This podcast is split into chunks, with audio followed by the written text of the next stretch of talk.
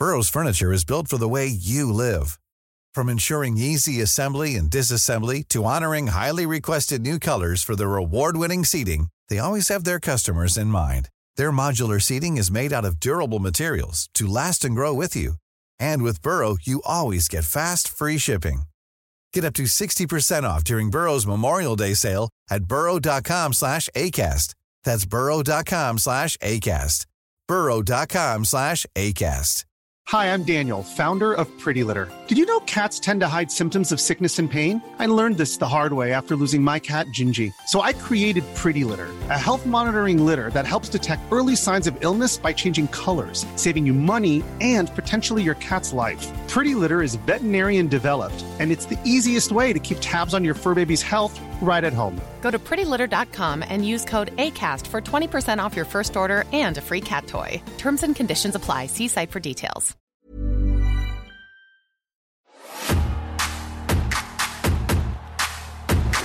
The boyhood dream has come true. All to find out how ugly mankind can really be. Myself and the clique are gonna dance all over your face. Talk about your Psalms. Talk about John 3:16. Austin 3:16 says I just whipped your ass. Welcome, everyone. It's the bloody Cultaholic Classic Raw review, isn't it? Here we are, back once again with the ill behaviour. Uh, looking back at Raw from 1996 of all places. And who be we? Well, I be Fake Geordie, radio presenter without portfolio, Cultaholic. Uh, oh God, I've ruined the intro, Jack. What happened? My head fell off during the intro. Jack Atkins is there as well. Hello. I'll tell you, you are you are soon to be Impact Wrestling's in ring announcer, man. I fucked it up as well. It's Tom Campbell. Yay! starting again. We'll keep this in, but we're starting again. Clack. Clack. Welcome, everyone! It's the Cultaholic Classic Review as the Ultra Cultaholic lads uh, are getting themselves prepared for Survivor Series and probably CM Punk coming back. Why the fuck not? We're here via our ICO-Pro powered DeLorean back in the heady, steamy, heady, needy days of 1996 on our way to our own Survivor Series, the one where an old man gets hurt. And who be we? I be Fake Geordie, radio presenter without portfolio, Dave Penzer approved ring announcer for Impact Wrestling, and I am joined by my mulligan to my O'Hare, the rambunctious Jackie Orlando. Jackie, how you doing? I'm not too bad, and I've been approved by nobody, and that's how I like it. You have been approved by me and uh, West Mercia Constabulary. That's that's fine. Yeah, as long as I'm in the clear, that's all that matters. 100% that you are. How's your day been, Jackie? Uh, all right, a, a little busy so far. That yeah, I'm I'm looking forward to this evening because I'm going to the the the theater tonight. The theater, not to watch a stage. Liverpool's glittering West End. We're going to Liverpool's London Palladium. No, um, uh, not even going to watch anything on stage. The Talking Heads movie Stop Making Sense has been re-released by A24. It's out in the cinemas, but the Liverpool Philharmonic are just like, we're showing it for one night. So I was like, well, get tickets to that. Lovely. So- Nice. Well, it's a lovely night out at the theatre. Uh, yeah, I hope so. Um, but it's getting a bit warm here, so I'm not happy about that. But apart from that, I'm well, Tom. How are you? Oh, I'm all right too. I'm off to the theatre as well by the time you hear this. London glittering West End. Could us theatre bastards in all our glory. Uh, yes, uh, we're going to see Frozen uh, in in London. It was Alex's birthday present from back in May, so we're going to see that, and then and then we're doing just just basic bitch London touristy shit while we're there. Yeah. because because it's one for our American listeners to to, to be aware of. Um, we don't go to London very often here uh, uh, here because it's not next door like the general consensus believes. It's really not. Yeah, it's well by American standards, it is because it's That's like true. from from Liverpool. I think it's like two and a half hours on the train from Newcastle. Probably add another hour on top, um, which in America is your next door neighbor. Um, but it's I I I'm one of those. I really like London. I know a lot of people, even within our uh, company, dislike London, but I, I'm a big fan. I don't mind it. It's sometimes the prices that get me. That's the bit that really hurts the most. Yeah, yeah. It's a bit Cost, expensive. And and this is during the cost of living crisis, where the prices are ridiculous down here as well. Down Yeah, here, I- up here, up here, up north. the, the I, I I knew there was a problem where I had sheer relief when I managed to find a hotel for two nights that was under four hundred quid. Wow, like, yeah. oh, phew, three nine eight, get it, Jesus, shocking behaviour. But It, it, the, the, the disparity is you can either say something like because that thing is if I go away on my own, I'm less fussy about Yeah. where I put my head. I am less fussy. Thirty quid for a room, brilliant. I might be shot, fine. I'll take the chance. Be all right.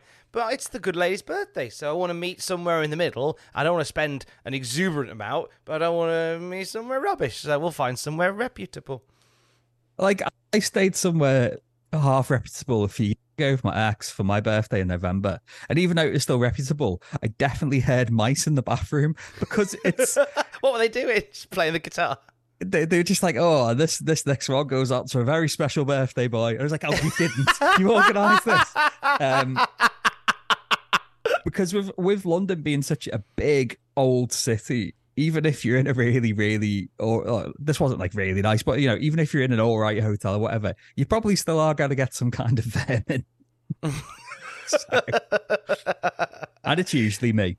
See, I was Anyway. going to say, hey, What a pro! what a pro, ladies and gentlemen, what a pro.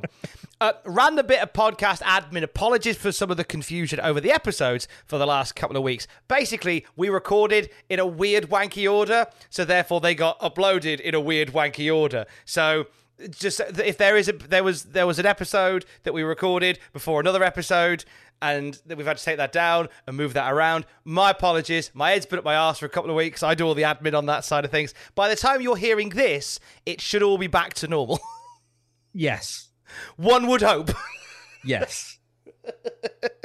and then, I mean, tomorrow after recording this, you're doing the the month in review as well, aren't you? So, uh, yeah, so my head's a shed at the moment. but it's it's a shed of luxury.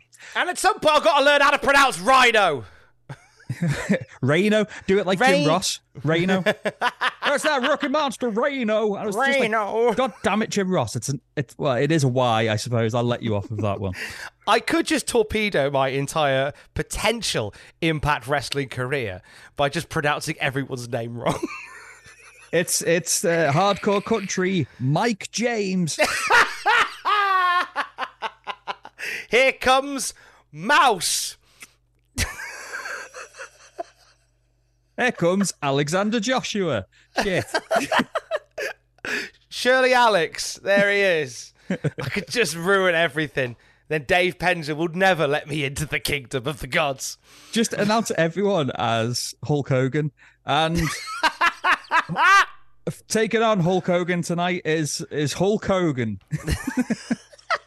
I figured I might just pronounce everybody Joe Hendry because I'm bound to get at least one right Yeah. by process of elimination.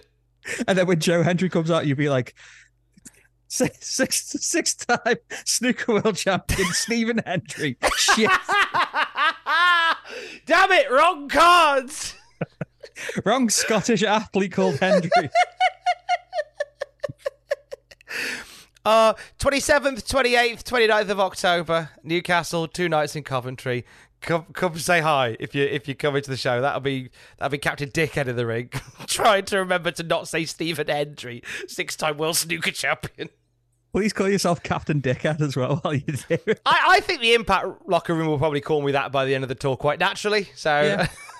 Yeah. I think that'll be the case.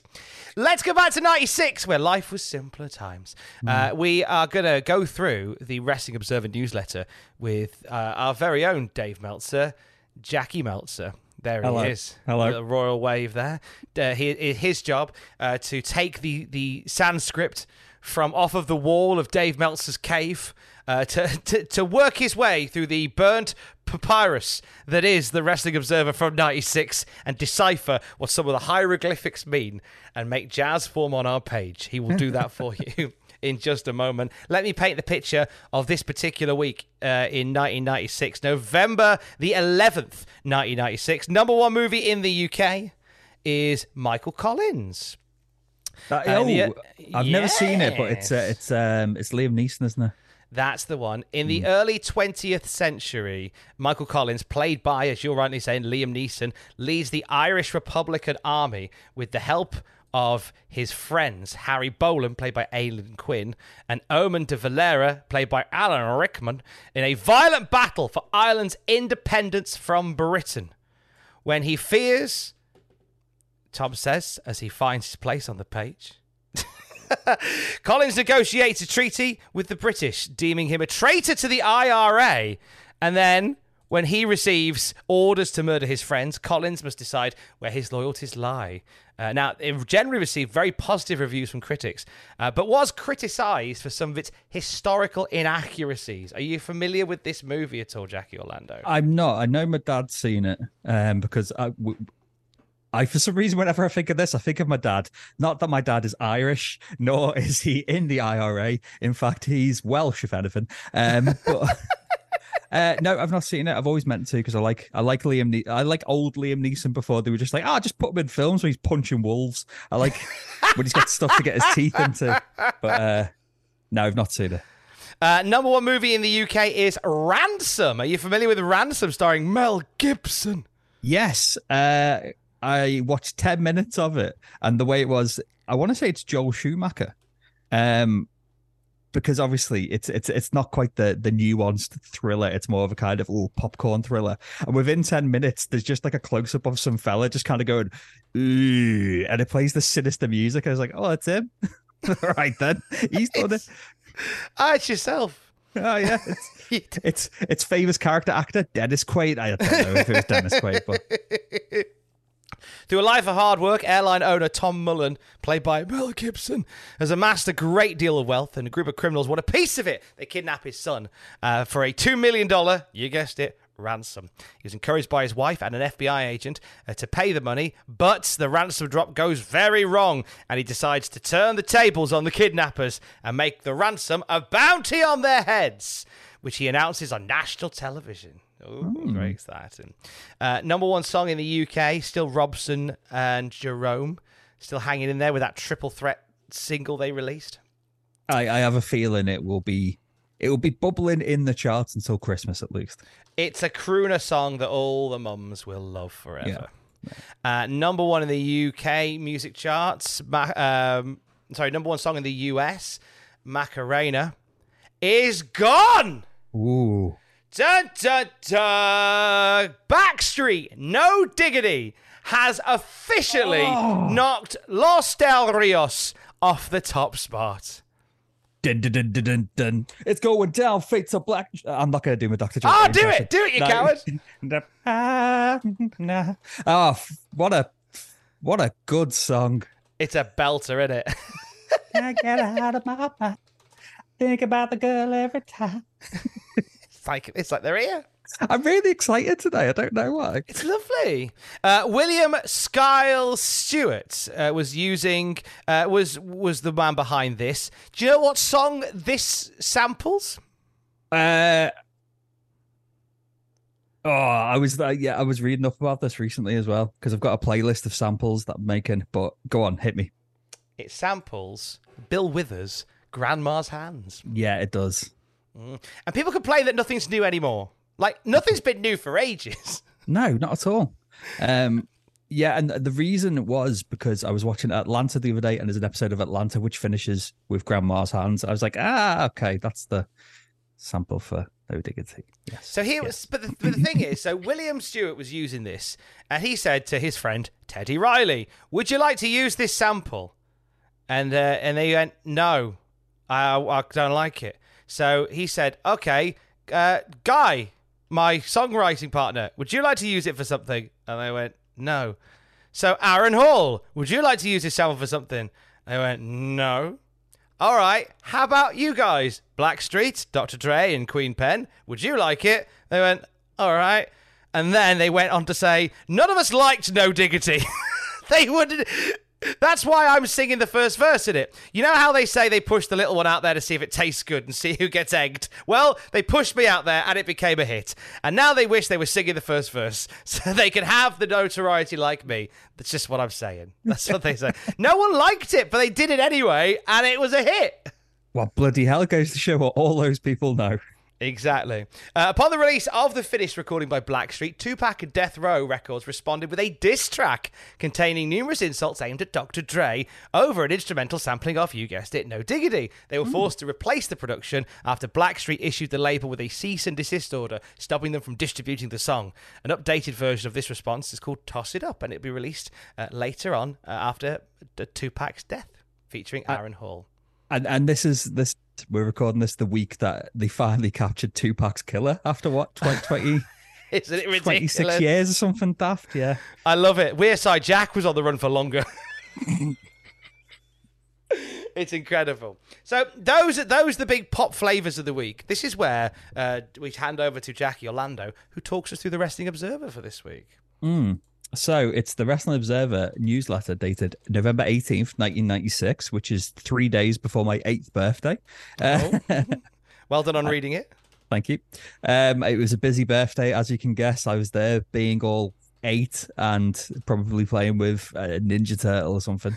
Uh, I will, I, I'll, I'll pre warn you, a big chunk of this in the middle is to do with all the fallout from Pillman's Got a Gun. Obviously, you went over some of this last week, so if I if I cover old ground, apologies, but there's just a bit more on the kind of furore that's come over it and some of Dave's thoughts on it as well. But before then, the major bit non-Pillman bit of WWF news this week. It appears that Curt Hennig may become the latest wrestler to switch affiliations from WWF to WCW. So Hennig met with Eric Bischoff late this past week, and the two sides apparently reached a verbal agreement on a deal where Hennig would return as an active wrestler. However, Titan Sports is contesting the agreement, claiming in a legal letter from Jerry McDevitt to WCW that WCW was interfering with Titan's contracts. In the letter, Titan was under the assumption that Hennig would make a surprise appearance on the November 11th Nitro show and warned WCW it would take legal action if such was the case. In any event, Hennig would not be able to use the name Mr. Perfect since the name is a WWF creation. WCW is believed to not be planning on using Hennig so quickly due to his WWF contract, with his, his expected starting date with WCW being early February. Um, so a bit more legal bollocks here. So Jerry McDevitt declined to state how long Hennig was under contract, just that the contract was valid and there was no provision in it to give 90 days notice at this time. Hennig didn't appear as a scheduled guest on Livewire on Saturday, brackets, although circumstances during the week may have altered the planning format of that show. And the excuse they gave that he wasn't there because of problems with planes landing in New York that morning, that could have been accurate as far as there being weather problems that morning. Close brackets. Thanks, Dave and he didn't appear as color commentator on Superstars on Sunday. And Dave suggested the latter may be a sign that he gave word to Titan, and they pulled him from the show. Um, but certainly, the letter from Titan shows the company were aware of Mr. Perfect's meeting. Uh, Hennig on Monday was still being advertised as being part of Survivor Series in a managerial role with Triple H. This is the weird bit here. There was he kept on going and going and going and going, talk about Lloyd's of London. At this time in 1996, Curt Hennig is 38 He's only one year older than Scott Hall and Kevin Nash, but has been collecting for years on disability insurance. And Hennig, at 38 at this point, is two years older than Barry Windham. Christ. So There's something to be said about like in ring age yeah, and how and how it doesn't really scan, doesn't really line up, right? Yeah, because we've said this before, haven't we? When I when I revealed to you that at this time in 1996, Dok Hendrix is in his 30s, we were just like, no, he's not. But it's it's it's a hard life. It's a hard life at the end of the day. it is a hard knock life for them. Mr. Perfect's always uh, been an interesting one because I feel like had he gone to the WC, uh, had he, oh god, it's like Bret Hart, had he gone to WCW, like as like sooner, he might have been a part, a bigger part of the NWO thing. He kind of Yeah. got sort of lost in the shuffle as a result of it. I do think. I think they should have kept him in the Horseman. Uh, My clairvoyant powers, sorry, are saying they should have kept him in the Horseman. Who knows if he'll even join? Um, but yeah, I, I always liked Mr. Perfect, and he's one of those that I, I I I liked him as a kid, but then looking back on it as a, a grown up, I'm just like, God, he was really bloody good, wasn't he? He was really good. So good. So we've got some. Pillman's got a gun fallout. So we mentioned last week. I think you yourself mentioned that USA Network were, you know, aware of this and they- they- they'd gone over it with the WWF and all these, you know, all these bits and bobs. It was approved basically. So all the contra- controversy led to the USA Network, which was in the angle from the beginning, trying to distance itself from the angle and apologizing, saying they'd never let something like this happen again, and claiming to have had no knowledge as to the extent the angle was going to be taken. The WWF at first apologized for the language used in the angle, brackets which neither the WWF nor USA knew about in advance, which was the only aspect of the angle which occurred on the spur of the moment as basically Pillman, and to a lesser extent, uh, extent Austin, got carried away with trying to make such a contrived uh, contrived angle as realistic as possible. So basically, just the heat of the moment, Pill was like, ah, fuck off, Steve Austin. Steve Austin was like, ah, get swat. I'll batter you. they just got carried away. So, uh, you know, th- this is how the rest of the world looks at the USA. It's, it's, it's the fact that they're just like, oh, the, the gun was a bit much. But oh, you can't be swearing. Like, if Okay. you say twat uh, whilst you're holding that gun, we will have to bleep out the twat. so it, goes on about Livewire. Um, Dave says that the first somewhat fascinating segment of a disappointing Livewire television show on November 9th was suddenly off in Europe doing advance work for a WWF tour and Todd Pettengill with non WWF commitments. Dok Hendrix hosted the show and Vince McMahon and Jim Ross were guests. McMahon apologized for the angle, said it was all the WWF's fault and his in particular, since he heads the company. He tried to divert blame away from the USA Network, which by this point was no doubt sick of the heat, which was in the midst of its own change of management. And uh, he, McMahon was even trying to, you know, protect the wrestlers themselves. Pillman were both Pillman and Austin were both on Livewire doing phone-ins, with Pillman apologizing for what happened, and in particular for getting carried away with the language he used. Although McMahon downplayed Pillman having to apologize and again took all the blame. They read from emails and took phone calls from people who were both very negative and some that were positive about the angle, with McMahon taking the, the tack that even if the angle was popular with the public, it was the wrong thing to do. Kevin Kelly was also on the show and explained in hindsight it was all a publicity stunt by Austin, trying to tone down the breaking and entering type of crime it appeared to be on television, noting that the minute the cameras were off, Austin left Pillman's house without an incident. um, which it, it's it's one of those. It's like it's like with the outsiders, like a couple of weeks into it, saying we're not from the WWF, no, but the seed's already been planted. No one remembers that bit. Everyone's just like, well, they're coming from the WWF. Oh, this is amazing. Like even though they got on TV, just said, "Oh yeah, this was all an angle." Everyone's just like, "Oh, Austin and Pillman, how good was that?" Um, and then Dave goes on to like k- kind of talk about the, the context of, of wrestling, and I've tried to chop out as much Meltzer jazz here, but as we all know, a couple of notes get through. He's put, remember, anything that takes place on a television wrestling show is a work generally formulated and, desi- and designed to advance storylines. If anyone was really sorry about the angle, whether it be USA Network or the WWF, do you think the angle would have been hyped to death all weekend after and shown on every WWF program of the weekend? It wasn't until after the angle had aired on every WWF television show all weekend long that Jim Ross on Superstars sanctimoniously said how the footage would never appear on WWF television again. It should be noted that on Raw the next night, the angle was barely even alluded to. If USA was truly appalled, would that have been the case? And then he's saying, um, he's comparing it to obviously we've recently had, you know, Raven getting uh, crucifying Sandman, and he's saying ECW never replayed that angle afterwards. They went, that was a mistake. We're sorry. They, no, don't worry about it. Whereas WWF would be like, oh, we're sorry about this angle. Do you want to see it again? It's pretty cool, isn't it? Oh, look, he's on the Sorry phone. about that. About what? About this? Oh, it's good that, isn't it? It's good that.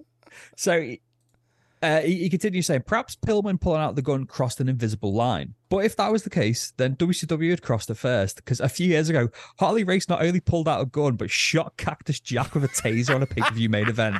Um, uh, more recently, in a skit where the outsiders were about to hit the ring with baseball bats, what appeared to be an entire Charlotte police force hit the ring with their hands on their guns, ready to draw right there on television. So they didn't obviously say, We're going to pull out guns and shoot you, but they were alluding to the fact that The they could have. alluding to of the guns, I think, is uh, a, a big thing that Dave's drawing contrast contrast with here. Yeah. Um, and he's saying he fails to see how this angle in any way is any worse than the cartoon violence of burying someone alive or someone falling off a five story building.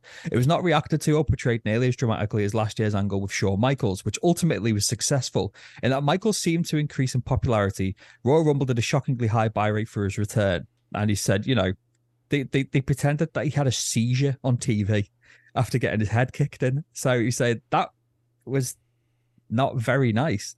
Um, and he's put that it was tasteless. sexist and xenophobic portrayals, particularly when young children, which are a part of almost daily wrestling activity, are really tasteless. A break-in scene more mild than what anyone than what normally appears on Silk, Silk Stalkings on the same night on the same network is just a contrived storyline. So he does have a point in that we've seen and heard much worse in wrestling, but because it was in a squared circle, it's fine. The second you try and portray, portray it as slightly realistic, people just shit hit, hits the fan. Well, I think it's what we said last week, wasn't it? Just to reiterate mm. that it was I mean the last episode where we said that because wrestling presents itself as real, that's mm. where people take exception. Silk Stalkings doesn't essentially present itself as a real life thing. It it doesn't. It's a drama. It's very clearly a drama. WWF at this point still presents itself as a real sporting event. So mm. that's where the issue lies. So yeah, so that that was all the Pillman's got a gun. I, I tried to get through that as quickly as possible because it is chunky, chunky boy a few a few more bits of uh, WWF news, and then we'll, we'll go elsewhere in the wider world of wrestling. But um, the, we haven't mentioned it for a few weeks, but a while back there were plans for. Excuse me, I'm about to burp. There we go. Oh, I, I liked to... him. Excuse me, I'm about to burp. He's my favorite wrestler. It's it's like sorry, I haven't a clue, but it's the WWF. So we were talking that WWF wanted to do a new television show based in the vein of ECW, a bit more risque, a bit more X-rated because we're in the Attitude Era. So the the new ECW like television idea is tentatively called, ironically enough, Shotgun Saturday Night. you couldn't make it up, could you? It's slated to start on January 4th. So the show at this point in time is still in the formulative stages, and that date is just a target date as opposed to being etched in stone. The idea is for uh, the idea is for Shotgun Saturday Night to be a live one-hour show starting at midnight Saturday night, and to be market specific specific only in the New York region, and not to be a national show. The show would be taped at a revolving series of nightclubs in New York as opposed to small arenas. And the idea would be eventually to syndicate the show in more markets, but probably on a week delay in these other markets at the cost of doing a live show every week for syndication in that time slot wouldn't be cost effective. Long story short, they're trying something new in New York. And I've seen clips. I never watched the full episode, but I love the idea of it. Mm, the clips make me excited. Yeah. In a sexual way. It's the, the it, it looks like if I think I might have said it on this show, it looks like if the WWF produced North Wrestling. Yeah, like because North Wrestling, which is uh, my home promotion, it's it's uh, it's out of a brewery just outside of Newcastle City Centre. So everyone's sort of piled in on each other, and there's just like a real sort of Fight Club esque energy to it. And Shotgun, the early stuff that we see, and this first few episodes very much are that before it becomes sort of a part of the WWF's touring shows to save money, which is a shame. I think money yeah. does come into it. Sh- shall we? Shall we review that first episode? Oh hell yeah! Yeah, we'll, yeah. We'll, we'll, we'll do the first shotgun then. Yeah. Okay, I'm looking forward to that. So, talk it right. So, Shotgun Saturday Night was saying that it was alluded to that would be kind of more ECW leaning. From what Dave hears, there'll be no ECW angle at Survivor Series, although eventually some sort of an angle may take place. He had one version of, of that what could happen is that WWF would name its December house shows the Holiday Hell Tour, which is the name ECW has been using for the past few years, and they'll have a pretend legal fight to be the catalyst for the angle, apparently. Oh, um, oh, how excited! A, yeah, le- a legal battle, paperwork, and admin. It's like waiting for a new Star Wars film and it being about negotiating trade deals in space. Isn't it funny how wrestling assumes? I mean, I say it assumes. I mean, we make a living off of it. Like how mm. the belief is, oh, wrestling. Do you know what wrestling fans love? They bloody love bureaucracy and politics and and paperwork and admin. Like how many? Like think about it. The majority of the the the wrestling storylines, the biggest trope in wrestling storylines is who is the commissioner, who is the general manager. Like, and it is that's that's that's paperwork and admin. That is. Yeah, it's funny, isn't yeah, it? Because that that's one thing that I'm enjoying about this period of Raw that we've been watching before we fully get into that. Because obviously we've got Commissioner, my clairvoyant powers again are saying Commissioner Sergeant Slaughter's coming up, which felt felt fresh at the time. Because obviously you got WWF President Gorilla Monsoon occasionally turning up to go, "Oh, you bugger off," and Slaughter will feel fresh, but then they just went to the well too many times to the point where no one wants to see authority figures anymore. How shocking that Sergeant Slaughter feels fresh. I know. Oh, they got some Gorilla Monsoon's been doing it. Oh, we need some young blood like Sergeant Slaughter. Sergeant Slaughter in a suit, but no shirt. He's wearing a t-shirt and oh, it's a no shirt, like just bare chested. just, just like just like Rab C. Nesbitt, just a string vest. Maggot.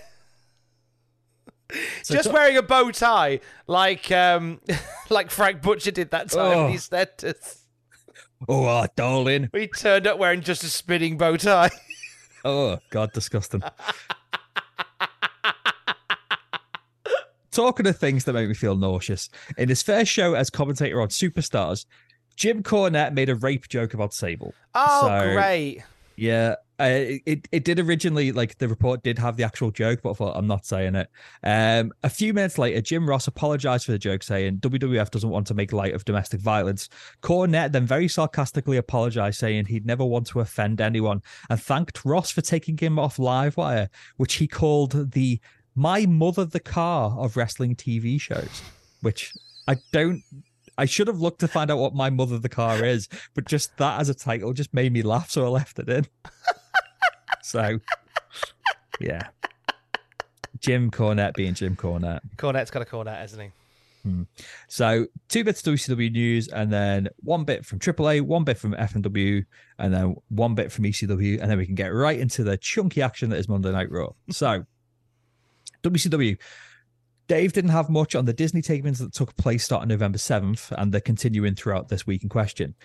Uh, besides uh, Cyclope as a jobber, the only other newcomer at the taper that at the taping that Dave knew of was Horace Boulder, who wasn't a jobber and didn't look all that bad. So we, we will get to know Horace Boulder under a different name. over the next Boulder, you years. say? Hmm, Who used that name before? that's right. The Rock. The Rock is in WCW. bit more WCW. Uh, Hulk Hogan, sorry, Hollywood Hogan was on Regis and Kathie Lee wearing an NWO t-shirt, explaining that he's he's the same good guy he's always been. He just plays a renegade in wrestling, so half the fans boo him and the other half cheer him. Santa with muscle, Santa with muscles is out and is getting great reviews. Gotcha. Actually, the reviews are terrible, and it died in its opening weekend. Route, Dave. you got me there, the little so and so. So AAA, we've had some fallout recently that Konnan split off and formed his own kind of like group with his little roster of wrestlers. So AAA, in an effort to strike back at Konnan and WCW, it appears that Antonio Pena is attempting to put together a working relationship with the WWF. The first hint of it was the television mention of La Parka going to the Royal Rumble, apparently. And there is talk that Pena will meet with Vince Ah. McMahon sometime in the future. So could we be seeing AAA in in the Royal Rumble, Tom? Oh, we'll certainly see some representation in the Royal Rumble. Oh, Jesus Christ. One particular moment that is now infamous in the history of the Rumble. Oh, the greatest elimination known to man. Mm. So, FMW, Atsushi Onita, he's a card. He held a press conference on November the 12th and announced he would be coming out of retirement for the December 11th show at Tokyo's Komazawa Olympic Park Gym, and he'll face Mr. Pogo in Pogo's final match. The original plan was for Pogo to retire in May, but apparently the injury suffered in the August match with Terry Fogg pretty well spelled the end of his career. I've put this in because Pogo would keep wrestling until 2016 and Onita is still going. So, gotta love wrestling. Keep on keeping on. I love hearing people who are retiring in 96 or like they should be retiring in 96. And uh, we still talk about them in 2023. They go, oh, they might be wrapping up. It's like, nah, they never will. We're talking about famous people retiring. ECW. Terry Funk is back in ECW. So he appeared on the November 16th show. And Dave says that this isn't a one time deal, as the plan right now is for him to work semi regularly for a little while. And my own notes, I've just put, here we fucking go. Because this is now the start of the path towards barely legal, because we've got Terry Funk back in the company. So that's exciting. Ah, we are on the road, baby.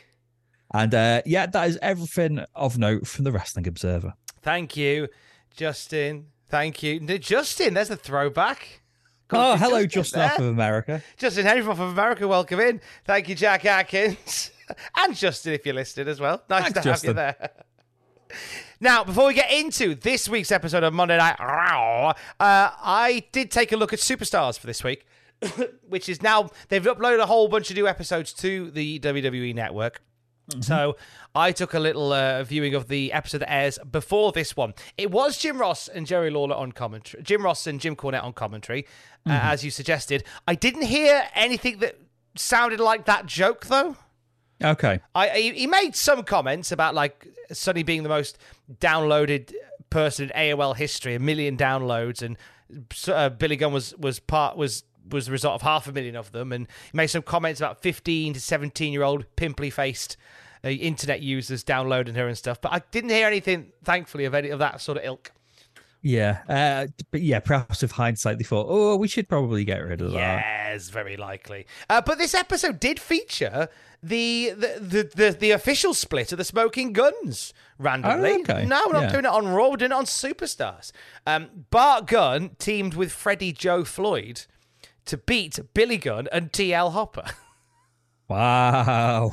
Uh, Post match, Billy Gunn uh, teased getting back together with Bart, raising his hand and saying, "Hey, let's go for the tag titles again," and then just lamped him with a clothesline. Only joking. Beat you up. See you later. Billy Gunn has a Smoking Guns T-shirt with Bart Gunn's face blurred out on it, which I thought was a nice little touch. Very, very nice. Uh, we saw uh, Hunter Hearst Helmsley uh, in action on this Superstars as well. Still with Mr. Perfect. He beat Pug Porto uh, in an Intercontinental title match. So look at Pug getting a shot at the IC title this week. Did they give them time? Because on paper, that sounds like it could have been quite good. They had a couple of minutes. They could have certainly gone with longer, but they got a Yeah. little bit of time. Uh, we saw the Sultan beat David Haskins, uh, noteworthy jobber of the 90s, Davey Haskins. We hardly knew ye. Uh, we did get, and we'll talk about it because it's on Raw this week, but we finally get a video package about Rocky Maivia. They finally tell us who the fuck this guy is. Yes. And it gets a run out on Superstars this week. And get this for a main event for Superstars Shawn Michaels defended the WWF title against Salvatore Sincere. Wow. Okay. That happened on Superstars. The- have we done a video about the 10 least, the, the 10 most unlikely challenges for the WWF title? We should. Because Salvatore Sincere will be there. I'm sure Triple H once put the title on the line against Perry Saturn Um, Oh, on like an episode of Heat or something. he might have done. Eh, Here's where I've completely made that up, but I'm pretty sure he did. He put it up. I know he put it on the line against Taka Michinoku in 2000. That was a thing. Maybe Tajiri got a shot against Steve Austin. Yes, he did on SmackDown. Yeah. Tajiri versus Steve Austin for the WWF title in 2001. So that I think there is a case for some obscure. If we haven't done one already, there's a nice little list to do there. Very nice. Yeah, so well done. Obviously, Salvatore didn't win, but he looked competitive against Shawn Michaels, the most fightingest champion in WWF history. Go on, son, get amongst it. to Raw we go. Get it up. Yeah. Get it right Yeah. up here, Shawn. To Raw we go, November 11th, 1996. Raw opens without any coughing in the title sequence, which is a shame. Missed Yeah. it this week. But the first thing that we do see walking down to the ring, it's bloody Bulldog! Oh, champion man. Come on, let's fucking go, bastard.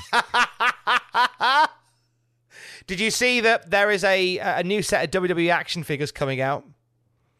oh, yes. I know exactly what you're going to say. One of them is Bulldog in jeans. He, he is a builder figure. So you have to get the whole series to put together Bulldog and Jeans because they realized we can't just release Bulldog and Jeans because about six people would buy it. you underestimate the power of Bulldog in jeans, sir. I need to get a little British Bulldog figure to just just to represent this podcast. Get get Bulldog in jeans. I'll, I'll get I'll get Bulldog and Jeans. so you can swap out his legs for other people's. Yeah, I'll, I'll swap him out with. Stephanie McMahon's. So- I was going to say Sunny. Yeah, Stephanie McMahon's legs or uh, Mark Henry or I don't know. Diana, look at me legs, they're massive. No, don't put hornswoggle legs on me again. I can't. I can't reach the beef jerky drawer if you do that. I look like baby legs from Rick and Morty. God love him. He's too. I'm too top heavy. I keep falling over. Diana, do I look like Donkey Kong? Get me Diana! outside some bananas now. Get me a banana, Diana. Diana. Oh yeah, she left. Whoops a doodle.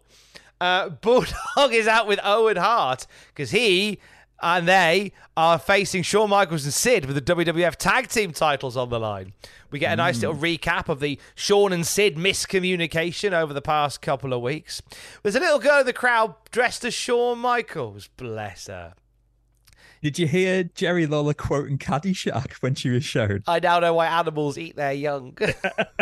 But he didn't do a Rodney Dangerfield impersonation, unfortunately. no, But I, uh, disgusting. Yeah, uh, yeah. It was. I, I think they showed the, this little kid the week before because she was very adorable, but also looked a little bit like Marty Jannetty. So perhaps it was one of Jannetty's offspring. Martina, Martina Jannetty. There's uh, there's two people that have had a major impact on the population of the planet. There's Marty, there's Marty Jannetty, and what's his name, Vlad the Impaler. Was it Vlad the Impaler? it's Genghis Khan. Genghis Genghis- Khan, not Vlad the Oh, Impaler. But I am now thinking of a world where uh, Bram Stoker hears the fable of Marty Jannetty and creates Dracula. Bram Stoker's Jannetty. I kind of want to make a Marty Jannetty movie, but it's based on all the bullshit that Marty Jannetty has told over the years. Like, It'd be amazing. you know how like the weird Al, Al Yankovic movie is not really a biography; it's anything but a biography. Yeah, yeah, yeah. I Just want that piss take. that for Jannetty. but but still retaining the 18 uh, well, the the 19th century Dracula aesthetic. So it's just Marty Jannetty in a leather jacket and jeans turning up in Whitby and saying that he's drowned people. Everyone's like, "Oh, good day to you, Mister Jannetty." He's like, "When I was a teenager, I possibly committed a homophobic murder." It's like, "Okay, Marty, thank you." I liked it when you fought Doink that time. Janetula in cinemas Friday. Can I be in it? I'll just play man who owns butchers. oh, what a lovely day in my job. Oh, it's Janetula. I'm good. be mad, that'd what I'd do. I've got more chops than Ric Flair, and I've also got more sausages than Ric Flair, and I've got more legs than Ric Flair, and and and Ric Flair is he, he doesn't own a butcher's, so he's shit. They have to keep stopping the movie because Bulldog keeps walking to the background and going, Who wants these sausages, you bastards? Like, cut! Dave, you've done your bit. I just thought I'd add to it. Just thought I'd give you a little bit more for your money. You're welcome. I want it to be a 4D experience, so at every show I'm going to turn up with a tray of sausages and just walk through the crowd. Who wants some sausages? They're made of actual animals.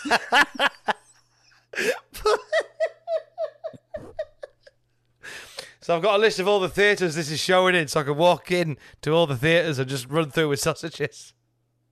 I'm going to be knackered by Wednesday. I genuinely fear for this podcast for those couple of years that we don't have Davy Boy. Oh, it's going to be so sad. It's going to be like a flatmate moving out. I'm just going to barge my way onto the Nitro review just for Davy matches. And go, oh, look, oh, oh, yeah, There he oh," is. and then I'll bugger off.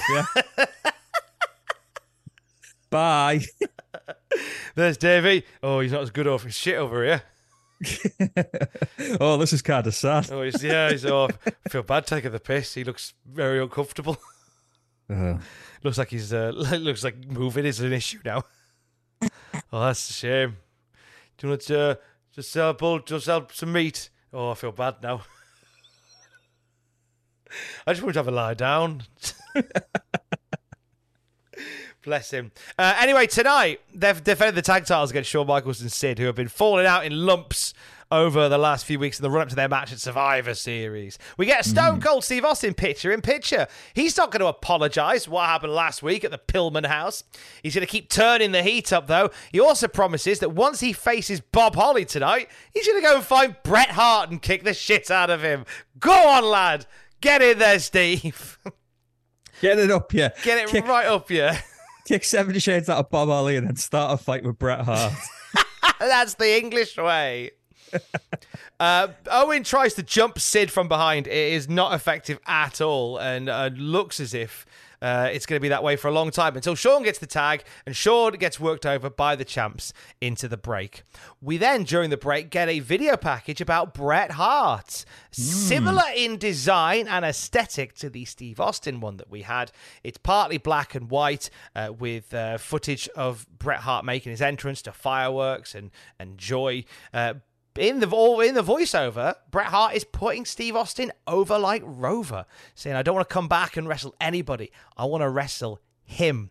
We then get some clips from Bret's rambly ass promo from Raw a few weeks ago, ending with Bret Hart's music and the Survivor Series logo and the date in on on a black screen. I liked this a lot. This was good. Yeah, and I like the fact as well that he says he's going to kick Steve Austin's ass, but they bleeped it. And I think bleeping makes things sound edgier than it actually is. Yes. So you're just like, oh, Bret Hart swore. This is cool. The build to this match has been amazing. I think the build to Survivor Series has been very good. But even though it's not going to be a one match show, it might as well be because this is going to be fantastic. It's going to be bloody, bloody good. Back to the show. Hmm. And Shawn Michaels will be on America Online, according to Vince McMahon. For those who want to chat with Shawn in cyberspace, I just keep thinking of that video of Shawn using a laptop, just pressing the buttons in. And that is from In Your House. I think that's from, is that from In Your House No Way Out of Texas? I want to say. Because he was injured, he wasn't he? He wasn't at the show at all. Oh, was he not? Mm. Okay. It was it was from one that I definitely had on video as a kid then. I can't remember One of the late one. 97 ones, maybe. Okay. Um, and also from, I believe, In Your House in 2020, where Yes, you had yeah. Triple H, Shawn Michaels, and Road Dogg all hanging around the laptop trying to figure out how it works. he hasn't improved in the slightest there. now, He just writes everything with a quill. Bron Breaker a lovely quill. just a big. Interesting theory by Jim Ross here. So Shawn's getting beaten up for ages, and Sid keeps trying to get in. And as the ref tries to get Sid out of the match, Owen and Bulldog are double teaming Shawn. And it's and it's what Jim Ross says is, oh, Sid knows what he's doing. This is deliberate. Like he's staying in the ring uh, as long as he can, so Shawn gets a beating. Like this is poo pooed by uh, by, but this is poo pooed I think on commentary. But I like the idea of it. Yeah, it, it adds another layer to it, definitely. Mm, it really bloody does. Anyway, eventually Sid does get the hot tag and he runs wild. Choke slam to Bulldog, wallop. Powerbomb gets countered by Bulldog with a very slow sunset flip. Shawn Owen tries to attack Sid at this point, but he gets backdropped over. Shawn and Owen fight in the corner and Shawn sends Owen packing. Shawn goes to sweet chin music Bulldog, but Bulldog falls over out of the way on purpose accidentally, and Sid gets a fucking super kick to the face. Sid is out. Bulldog pins Sid. Bulldog and Owen retain the titles. Post match, uh, there's a beatdown from the champs to the challengers, and Owen lands an enziguri on Shawn Michaels that causes Vince to catch his breath because that's the move that knocked Shawn Michaels out that time.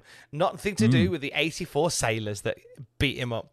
Uh, and the the champ and the challenger for Survivor Series left on the canvas at the end of our opening match. What did you make of it, Jack Atkins? Uh, a, a decent tag match. I thought the champs looked a bit weak in the actual match, but the post match, the fact that they left them both laying made them look really strong. Uh, I did notice that uh, the referee didn't try and intervene in the post match fight. Who was it? Earl Hebner, of course. um, but the, the the ending was really good because obviously, uh, as this build to Survivor Series started, it has been Austin versus Bret all the way, which has kind of overshadowed the title. But in the last few weeks, they've made up. Uh, they've made good ground on getting, you know, oh, you know, there's malfunctions at the junctions. Oh, Shawn's got a chair. Oh, he's accidentally hit him this time. And I am also excited for this match now because I think they've built it really well. What about you? I enjoyed it. I thought this was a really hot tag match to open Raw, which told a really good story. And genuinely, you can believe that Sid wanted to let Shawn get beaten up for a little bit because, you know, they're fighting on Sunday. So you Yeah. want him to be a little bit worn down, which I approve of immensely. Uh, yeah, really good way to open the show. Always nice to have Bulldog in a in a pole position on an episode of WWF television.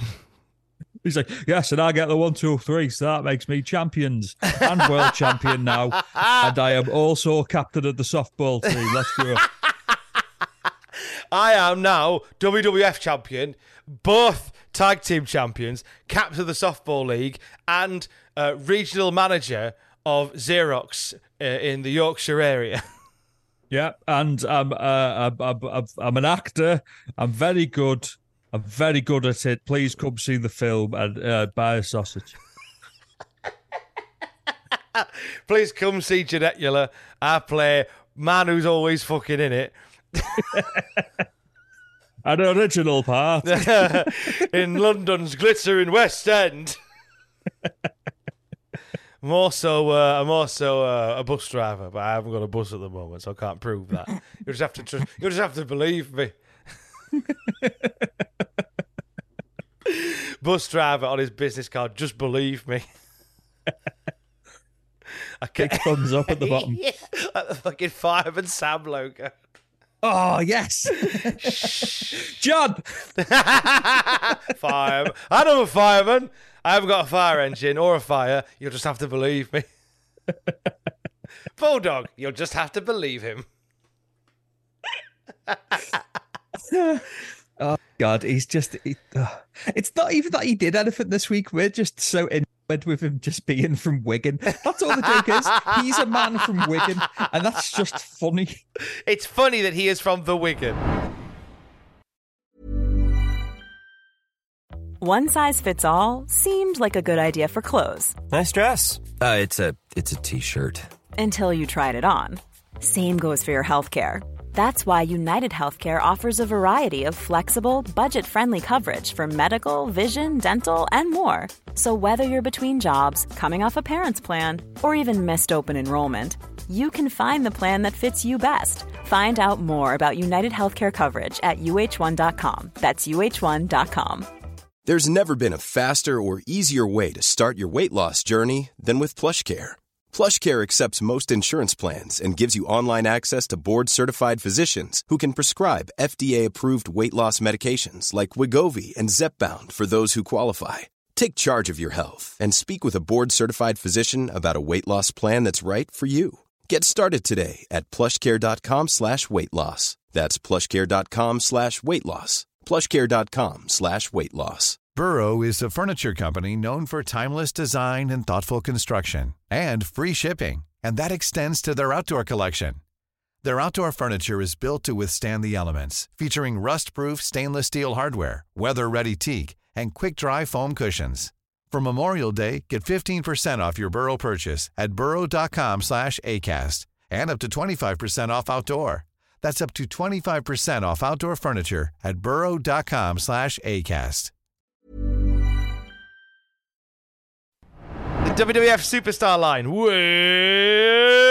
it's the big show. No, uh, Dok Hendrix starts with this lovely log. Well, who will be the Mystery Survivor Series partner? Call the hotline and find out. Jim Ross's hotline, not the other one, not Gene Okerlund's. That one, shit. Call the call the fi- call call Jim Ross's one instead. It's much better. Much better. Much better. I say a little advert for the superstar line there. Backstage, Shawn and Sid have been separated into different locker rooms and they are not having their pudding. They have been naughty boys. But Kevin Kelly will get to the bottom of it and speak to them both individually over the course of the episode of Raw. We then go back to Dok Hendrix, who gives us a full Survivor Series report. And it's only here, when you look at the Survivor Series card, how many debuts we're actually getting on this show. Oh, God, oh, are you? I didn't realize. Like I knew, we obviously we know about one of them, but there's loads of other ones as well. And again, they've not highlighted any of these stars outside of saying their names. Like Yeah. they haven't really, and some of them haven't even had their names said until today. So we know that there's going to be a match that features our boy Bulldog and Owen Hart teaming with Leif Cassidy and Marty Jannetty, and they're going to face. Um, sorry, Bulldog, Leif Cassidy, Marty Jannetty, and Owen Hart are going to face the Godwins and the brand new team, Doug Furnas and Phil LaFon. Hmm. Yeah, there was a very grainy picture of them, and I noticed a new picture of uh, Leif Cassidy as well. So it was just Al Snow as Al Snow with a handlebar mustache and his hair tied back. Um, but yeah, Furnas and LaFon, first time they've been mentioned. I think we've mentioned them in the newsletter saying that they'd basically. We could have got a better picture of them both. Yeah, yeah. What do I know, though? What do I know? Uh, we know that Fake Diesel and Fake Razor, the Goutsiders, are going to team with Farouk and Vader to face Jimmy Snuka, Savio Vega, Yokozuna, and Flash Funk. Now, now, Mm. Snuka hasn't been revealed yet, by the way. Yeah, because they say a mystery partner who will basically everyone will be glad to see him. Um, I just thought it was weird that obviously, like you were saying, this is the first time we're probably hearing of funk, but just the fact they're like, oh, Yokozuna, this it's like, where's Yoko been? He's the f- former two-time WF champion. Yeah, he's just there. He's been at the weight Okay. loss clinic. Has that been at this time? Yeah, that's Oh, not me being a dick. He's legitimately been at the weight loss. He's been doing stuff. He's been away apparently doing that, and uh, Okay. and having it's it's zero effective. Because I remember the him and Vader, obviously, because there's the famous story of them sneaking out at night and eating chicken. Um, but considering we've seen Vader on TV since then, I I didn't realize that Yoko was still there. I believe he's still there. Yeah, so that one's still happening. Uh, yeah, I did spoil the surprise there when I was reading out the uh, the card. Yeah, Jimmy Snuka will be the one that we'll see on Sunday. Spoiler. I'm, I'm I'm sure there's outrage on the streets of As- Ashby de la Zouch. I don't know. uh, the Stalker, Barry Windham, uh, Marc Mero, Mark Henry, and Rocky Maivia will team up to face Crush, Goldust, Jerry Lawler, and Hunter Hearst Helmsley. Now, Mark Henry isn't in a great way. More on that on, on the pay per view. Uh, but this is the debut for Rocky Maivia. About time. And to that end, we finally get a bloody video package about Rocky Maivia. oh, we bloody do. We finally bloody well do. So let's find out all about this shiny new boy. I'm very intrigued. We'll do that in a bit. Uh, Kevin Kelly is outside Sid's locker room. Oh, because do we actually? It is later, is it? The Rocky Maivia thing. It is later, That's yeah, yeah, fine. yeah. I was worried I got these mixed up. Uh, Kevin Kelly is outside Sid's locker room. Uh, he seems to be banging his head against the door because you can just hear like this thudding against the door. I don't think Sid's just head butting it. Let me out. I'm hungry. It's like, oh no, Sid, come on. I've forgotten how doors work. Mother, let me out. I don't know why. Why he's Mother! It is I, Sydney. Psycho, I am- psychotic Sydney. I'm in need of sustenance, mother, or I shall commit a felony. Maybe he's just hungry all the time.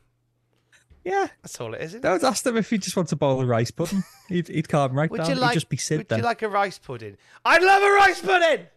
There you go. Thank you. That's fine now. I feel much better. I only get cross when I'm hungry or tired. Yeah. Alex has pointed this out to me. It was like a, it was like a door in my brain o- opening up. Like I'm feeling really grumpy today. He said, "Are you hungry? A little bit. Are you tired? I'm very tired. That's why you're grumpy." Fair. What should I do? I- Eat or sleep? I, I'm just like default grumpy, but I do get very hungry. Um, only other morning if we're going out for like breakfast, and then because I'm up, not Tom Campbell early, but by regular standards early every day. Uh, and even at the weekend, I'm just like, right, I'm up. And Sean's like, oh, we'll go out for breakfast. I'm like, cool. And then we'll be going out at like half 11. I'm like, Sean, I've been awake for five hours. This is not breakfast time anymore. I need to eat something or I'll snap someone. And then I eat something. And then I've already ruined the mood and the day is gone. Could you not have a little bit of toast before you go out? No, I usually, I might have a banana, but you know, I just can't have a little. If we go, if we're gonna have for dinner for breakfast, I gotta have a little bit of something first thing in the morning, just so I'm I'm placated and I'm not grumpy. I figure for the good of the day, for the for the good of the atmosphere, I'm just gonna ruin my appetite a little bit. just a little bit. Yeah, for the sake of a, a, a nice time, I'll ruin my appetite a little bit. Just a box of Sun-Maid raisins in your pocket. yeah, weeping as I eat my Sun-Maid raisins. These will have to do. I'm so very hungry. The submaids are not hitting the spot like I thought they would. Everyone in the advert seems so happy. She seems so happy on the box. Sycho Sid had some, and now he's happy Sid. But I'm not happy, Just Tom. imagining Sid eating a little box of Sun-Maid raisins. They would look tiny in his hands, surely. Sorry, Sean. I don't know what came over me. Would you like a made You raisin? like Sun-Maid raisin as well. I feel much better for it. Anyway, we'll hear from Sid soon. Hopefully, he has some Sun-Maid raisins before he hmm. starts talking. Mankind in action next. He's taking on Freddie Joe Floyd in a match sponsored by M&M's, Levi's, and whoa, whoa, Lego Mania. What the fuck is that? Oh, no, no, no. Do you have a Lego Mania? No, I remember Lego, obviously, but I don't know Lego Mania. Lego Mania. Um, it's when you have a, a, a when when you have a mania towards Lego. Okay. It looked like from the imagery they used, it looked something to do with like a website or some kind of like interactive thing.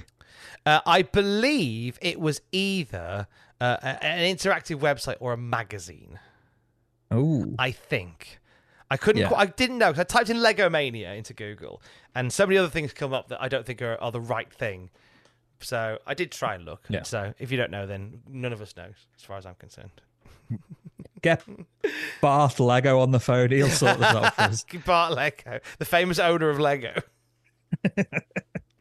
Uh, Jerry Lawler decides to go to town on Barbra Streisand here for her new movie, The Mirror Has Two Faces, uh, saying that when Barbra looks in the mirror, her reflection is sick. Yes. Yeah, because I've just I've just noted it in my notes. I just put Vincent King talk about Barbra Streisand and Oprah Winfrey. Okay, because it was just the way it was just like, oh, there's Barbra Streisand in the crowd, and like Vince like, oh, there's there's Oprah. Oh, I hear Barbra Streisand has a new. It, it felt like one of those like you say that the even though this was a pre-recorded episode of Raw, they'll drop in things to make it seem more current. And they thought, what can we talk? Let's talk about Barbra Streisand. Yeah, they go, whatever's new. And it just happened that this new rom com was out from Barbra Streisand. So that that, that was easy pickings for them. Uh, it is an American rom com produced and directed by Barbra Streisand, who also stars in it. Uh, it's loosely based on the 1958 French film Le Miroir à deux faces. That's what it's called. That's not me just l- doing lack of research. Le à deux faces. That was a perfect. If I close my eyes, it was like Sacha Distel was in the. Uh, the film also stars Jeff Bridges and Pierce Brosnan, uh, and focuses on a shy, middle-aged professor who enters into a platonic relationship with an unlucky couple. Okay, that's the story. I, I, I thought you were going to say a shy middle-aged professional who enters into a relationship with Pierce Brosnan. with hilarious results. but it's Taff and Pierce Brosnan. He's just screaming at her in sunglasses for an hour and a half. it's the Pierce Brosnan uh, from uh, Mrs. Doubtfire. just with lemon juice on the back of his head. It was a drive-by fruiting. you must keep the lemon on your head at all times. Anyway, Mankind and Freddie Joe Floyd have a scrappy brawl of a match. Uh, Mankind hitting a pulling pile driver and the mandible claw to get the win. Sadly, not as competitive as Freddie Joe Floyd's first match with Mankind, which I really felt that was a great little coming out for Tracy Smothers. Getting a lot on. Yeah. It's almost as if they were told, right, focus on getting Mankind over, don't get Freddie over. Yeah, because getting of this, like you said, it, it was scrappy. It, it didn't feel like there was much flow to it. It felt like they were both off. The pull and pile driver, nasty looking, um, and we saw most of Freddie Joe Floyd's ass. Uh, and then, yeah, like you said, just a squealing mandible claw, just meat and potatoes, wasn't it? Mankind's still covered in dirt. Have you noticed this? No, I didn't notice that. His outfit still looks very dirty, from as if like he hasn't had a wash since the Buried Alive match. Yeah. That's good. It adds to the character. I hope that Mick Foley had washed, but it's good that his uh, attire was ragged. Let me put it that way. Uh, Mankind's music is cut off by the Undertaker's theme and flashing lights, and then from the top of the arena, that bloody fucking effigy of Paul Bearer is back inside the cage, and it comes down from the ceiling. I will say, it looks much better this week. Yes, They heard us actually- talking. It looks better. I wonder if you know you say the way that they chop and change the uh order around after they've shot it. I wonder if they filmed this bit initially and then the bit that we'd already seen a few weeks ago was later in the tapings, if you get me, because it had clearly fallen in the cage. I, I, it could have, it, it could have been. I don't know because just the fact that his face had more design to it than the first one. Yeah. the first one just had like a like a sad face drawn on in crayon, whereas this Yeah. one has like almost like a Paul Bearer print on the face. Oh, actually, yeah. And the first time we saw it, it was unveiled, wasn't it, by the executioner, who still looks really upset with this gimmick every time you see I him. I would be as well. As this effigy uh, hangs in the air, Undertaker, through the speakers, speaks and says, Creatures of the night, exchanging glances. Glances. this Sunday, a new age of darkness begins. At the Survivor Series, the only thing to expect is the unexpected. Tiny Toon Adventures, come and join the fun. And now my song is sung. And for you, Mr. Bearer, you can take a long, hard look. Uh, this is the only beginning, only the beginning of your torture and torment. You poor, unfortunate souls will never rest in peace. The Undertaker quoting Oscar Wilde and Ursula from The Little Mermaid for us today. I, li- I like how Undertaker's very spooky messages of death are just littered with pop culture references. I hope that next week he, he quotes Bram Stoker and uh, Janessula. Janessula. See, that's a great idea. Better than my idea, which I was hoping the next week's one would be Creatures of the Night. You were only supposed to blow the bloody doors off.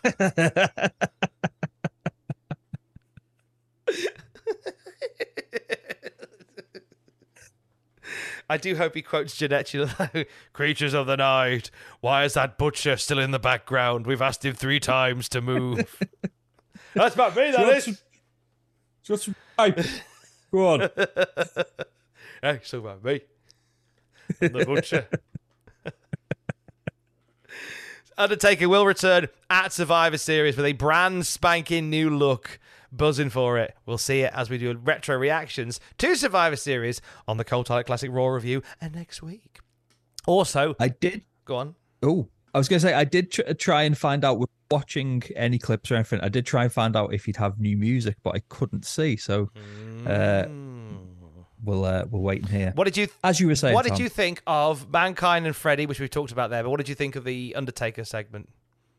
Uh, it was cheesy. It was pure bollocks, but I enjoyed it. It's it's it's a weird feud in that when they meet in matches, it's really um brutal. And obviously the build up to Buried Alive was quite dark with them both digging graves. And then this week they've gone, oh, let's just make it a bit shit again. there's, there's Terry Gordy with an axe. Um, but I- it'll be a good match. What about you? I thought it was fine. It's it's it's Yeah. over. I just think it's just funny how all these little references are being chucked in to the Yeah. uh, to these Undertaker skits. Keep them coming. he's, he's up there in his like dark gothic library. He's just like, oh, Creatures of the Night, Warp Five, Geordi. The Hall of Fame inductions are announced for Survivor Series. We can now confirm that Killer Kowalski and the Valiant Brothers are going into the Hall of Fame. How lovely for them. I didn't know that Killer Kowalski was called Killer Kowalski because he tore off Yukon Eric's ear. no, I just assumed he was called Killer Kowalski because he got a killer toupee on his head. he really has. it's amazing. But no, uh, that's uh, I I will plead my ignorance. I've never watched a single Killer Kowalski match in my life, but I know obviously he's very important. Helped train Triple H, um, helped train Mass Transit, which he didn't, but Mass Transit said that he did. Um, so well done, Killer Kowalski in 1996. Well done. we take a look now at one of the debutants for Survivor Series 1996. Finally, after weeks of appearing on telly with no real uh, announcement or build up, we're getting a look at Rocky Maivia. Look at this. Bloody hell. Fresh out of the USWA, where he competed as Flex Kavana. Rock. Such a good It's a name. great name. Great It's a name. great name. Better than Dwayne Johnson. Don't worry, we've got a better one. Here's Rocky Maivia. We get video footage of him training at the Titan Towers gym and throwing some moves around in the ring. Did you recognize who the move dummy was for the video, Jack Atkins? It was Dr. Tom Pritchard. It was Dr. Tom Pritchard. And Dr. Tom Pritchard, one of the first people in history to get the now named, unofficially, laying the SmackDown DDT planted on him. Yeah, I noticed that one, and it, it showed some crap top rope chop twice as well. Yes, they they love that chop so much they made him do it a second time. Also, nice little suplex from outside the ring as well. So Dr. Tom's doing his job there. I like him. Yeah. Uh, Kelly, Kelly, Kevin Kelly asks Rocky how it feels to compete, or how it will feel to compete at Madison Square Garden. Uh, the Rock said right now several times, and then said, "I'm so jacked, I could do it right now." This is a He was very low energy as well. Oh, I like, know, right? "Eh." You could barely power a light bulb with the energy that The Rock has given off here, aka Rocky Maivia, not The Rock yet. How dare we? Uh, Rocky then talks about his grandfather, High Chief Peter Maivia, and his father, Soul Man Rocky Johnson. And we get clips of him inducting his dad into the Cauliflower Alley Club. Hall of Fame. And we don't really see stuff these days about the Cauliflower Alley Club on WWE television, but it's certainly still an institution. Oh god, oh yeah. And this is part of the after WWF went public and got as big as it did, where it became very insular, and it was just like we only mention us on TV, nothing else exists, which I I find a bit sad. But it's it's nice that they showed this here. Uh, cheesy music playing, but The Rock, you know. It, even though he's not the Rock yet, he still looks like it. Obviously, he looks like him because he is him. But you know, he's he still dresses the same, a, a little more low key than obviously when he's like nation rock and corporate rock. But he's still got that same kind of flair for clothing. So it's it's embryonic. It's embryonic. I don't plan on getting by by my heritage, says Rocky Maivia. Yeah, Go back to Flex very- Kavana then, dickhead. He's very white meat, isn't he? He's like, oh, he's give a hundred percent uh, percent respect is give when it's earned. It's like, oh, fuck off, Rocky. Jesus. We hate this Rocky Maivia. The worst, the, the worst version. But hey, from tiny, tiny seeds doth mighty trees grow. Well, yeah, because he says uh, he wants to look back at this period in five years and make sure that he always gave it 100%. I'm just like, five years' time, 2001. Fuck me, mate. You don't even know. Back to the arena we go. Sid is pacing the corridor. He punches a bid off screen, and the lid bounces into shot in a bit that made me laugh far more than I realised it should have done. it's like he it was like he'd punched a robot off screen. just like, I dislike you, R2D2. ah! That's it. It was R2D2. He'd punched R2D2 off screen. Watch it back and see if you find it as funny as I did. Because it's the fact that Sid completely disappears from the shot. You hear a bang, and Sid walks back on, and then this bin lid just rolls into shot. He's, he's a handful when he's hungry, that's Sydney. Certainly he? is. Give him a Snickers immediately. Or a marathon, as it was called then. After the Big Bang Boom Tour advert, Kevin Kelly does interview a very angry Sid.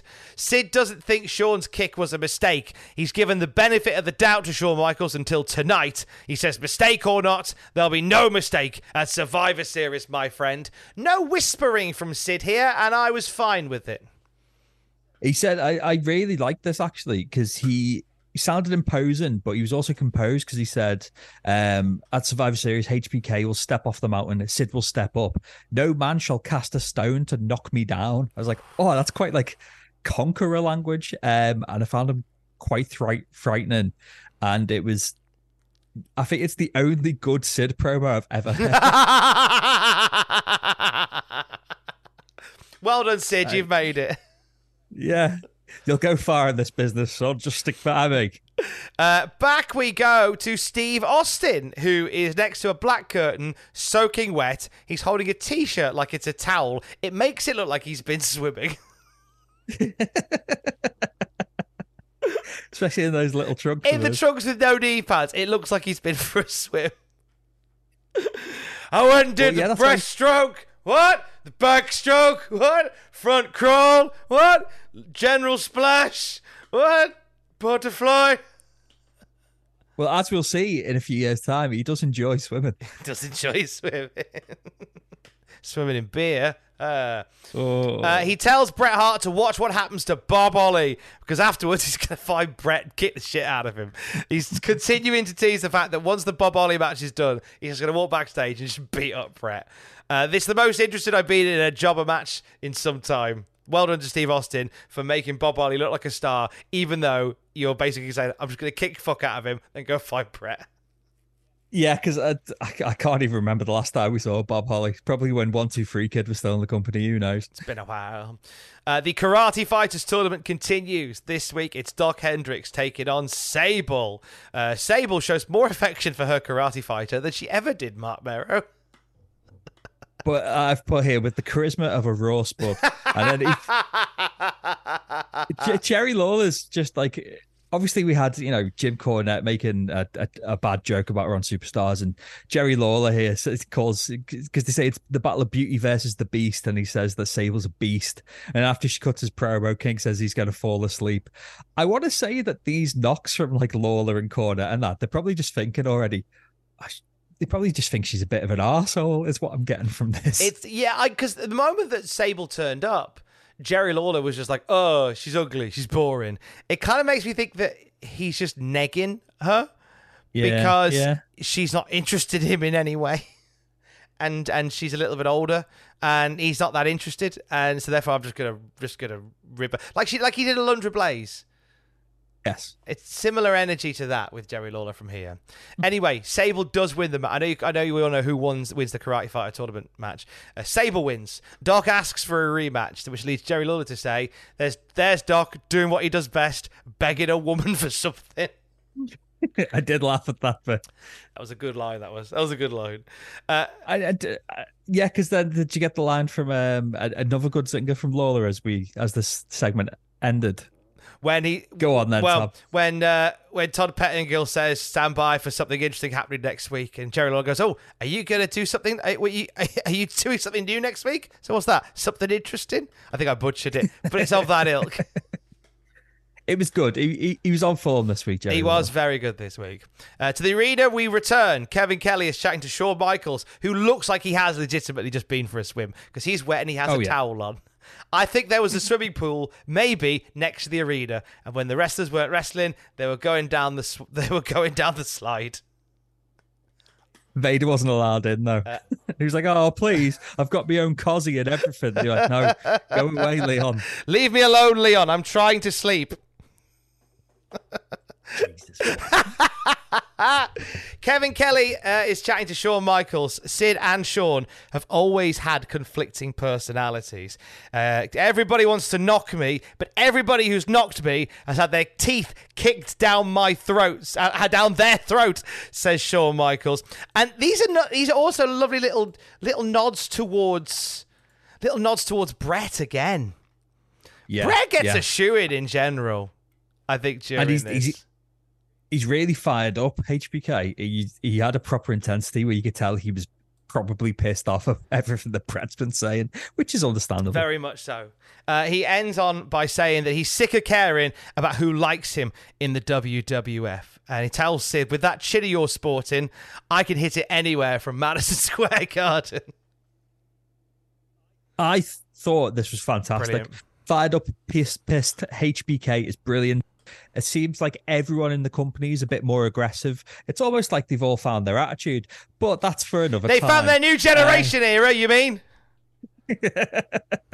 but no, I, I I like the fact that this has gotten this feels more personal than even like because when we had the Bulldog Shawn saga, even though Shawn's good name was being sullied, he wasn't this angry about it. He was just kind of like, "Ah, I'm a nice guy, really, but I'll beat you." But this time he's just like, "Sid, I'm gonna fucking knock you out, you big twat."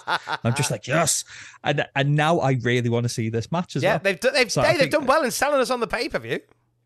Very well, yeah. They've they've course correct. Uh, it's not even that they've course corrected. They've they've helped get more of a shine on Sid versus HBK that I think was missing for parts of this build. But it's yeah, really good. Uh, Stone Cold Steve Austin in action next. He's taking on Bob Holly. Jim Ross joins them on commentary for a good old moan. Turns out he had lunch with Stone Cold today. So we're, we're kind of painting this picture of Jim Ross having a, a closer than normal relationship with Steve Austin. Yeah. Uh, Austin uh, Austin had whatever he wants for lunch. Is what we learned. Uh, also, Austin made it clear in his chat with Jim Ross that he was looking past Bob Holly towards Bret Hart, and JR says that's a mistake. I wish I was sat next to them at the table during this lunch. I imagine Steve Austin sat there in his pants, just ordering a shit ton of food as Jim Ross eats a big old steak, and Austin goes, "Don't care about Bob Holly." And Jim's going, now, Steve, you should care about Bob. No, no, shit. Now, Steve, I hope you're not going to go swimming directly after eating this lunch. Yeah, G- go straight straight away. But you might poo in the pool. Don't Steve. care. No one makes. No one tells me what to do. Steve Austin, fuck the rules. I'll go for a swim now. He leaves like a pork chop hanging out his mouth, running, running round the pool, holding scissors. No one tells me what to do. Holding scissors and smoking at the same time. Whee! Splash into the pool. Just eating a pork chop while swimming very quickly in the pool. Besides hurting, not bothered though. Someone found me a woman so I could do some of that heavy pecking.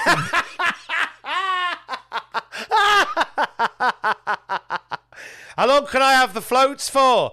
Ten minutes. I'm having it for eleven. Will everyone with a red band please leave Fuck the pool? off! Fuck your band. You know, you'll keep the red band on, uh, Mr. Austin. Uh, that's the red band called Don't Care. Don't tell me what to do. I'm Mr. Austin, you've been in the pool for half an hour. Yeah, I can stay in 35 minutes. I'm going to have five more minutes. I don't care. Like, Don't care if my skin's gone all wrinkly. Fuck off. Mr. Austin, we need you out of the pool because uh, we're going to put some chlorine in. Yeah, just put it in. Oh, wait here. In fact, give it here. I'll drink it. No, don't drink. Don't drink it. Oh, I tell me not to drink it. Jim comes running in, just like, oh, Steve, come here, come here. No, they tell me not to drink the chlorine. I'm going to drink it. Fuck the rules. Would you not rather? Would you not rather have this frosty beer instead, Steve? Oh no, chlorine. All right then. Right then, I'll have this beer. No, I want the beer now. I've changed my mind. You've got. There's a certain way you have to talk to Steve Austin. Austin, you can't have this frosty beer. You have to drink the chlorine. No, the beer then. Thank you, Steve. Now you have to stay in the pool. No, I want to get out. because deep down, Steve Austin's character is he's a complete cunt. You've got to trust everybody, Steve.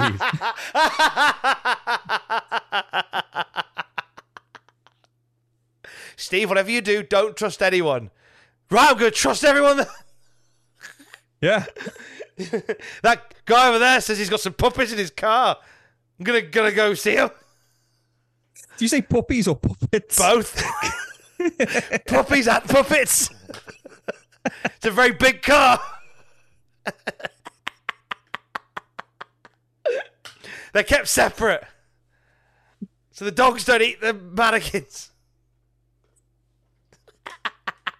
So Punch and Doody don't get eaten by the by, by the Labradors. So, what the uh, man tells me. s- s- So, so Jim Ross had lunch with Steve Austin. didn't yeah. Uh, at which point there was an eclipse. I'm going to look at it. No, don't look at. No, I'm going to look straight at it. Just go outside to look straight at the eclipse, Jim. don't, because you'll hurt. Don't care. Don't care. Doing it. I'm having ice cream for a starter. that's, that's the true spirit of Steve Austin. What do you want? For, uh, what would you like for starters, gentlemen? Pudding. uh, no, it's from the starter. No pudding. What sort of pudding? Just, just the pudding. All of it. All the pudding as a starter. Can I have, can I have the pudding du jour, please? Today's pudding du jour is Angel Delight. yeah, fine. yeah, give me all of it. All of it. Yeah, I'll have that instead, please. Thank you. he'd, have, he'd hate Little Chef. Oh, God. Oh, he well, would. okay, okay. Welcome to Little Chef. What would you like for dinner this evening? Breakfast. Yeah, that's fine. What? That's fine. We'll do an all day breakfast. No, no, I don't want breakfast then. What do you want? Uh, pudding. Yeah, we'll get you a pudding. That's fine. What? Why are you being a great? What do you want? A tire? Want to eat a tire? Well, we'll see what we can do, Mister Austin. No, No, do, go No. get one now. I want to eat it. Just sat there, begrudgingly eating a tire. Do what I want, mate. Hi, Angus. I love this. It's my Yum, favorite. thanks. You've not cooked it very well, but I'll, it'll do. I love, I love Steve Austin. Jesus. Christ.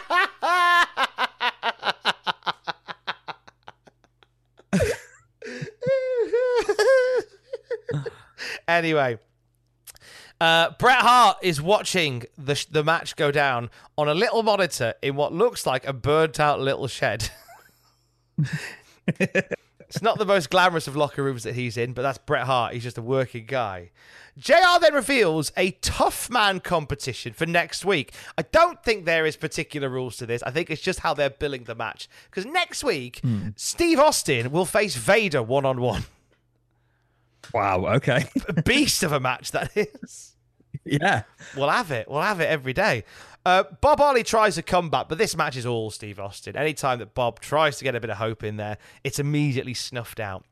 We go to a break where we get, oh, yes, a brand new Steve Austin video ahead of Survivor Series on Sunday. Uh, in which Austin is in a uh, is in a warehouse in black and white still. And he looks down the camera and goes, "Yeah, I'm gonna have Angel Delight and custard as my main course. what of it? See that zebra I'm crossing over there? Gonna go over there and cross there instead. I'm not a sexy boy, Bret. I'm a I'm a rule breaking Break boy. all the rules, mate. Uh, I, I'm meant to be home for tea at seven o'clock. I come in at ten past. Since Library book, Bret went to go, meant to go back yesterday. Still got it. Might take it back Yeah. Thursday. Might throw it in a bin. I haven't even read it. Might, might have shit on it. Fuck it.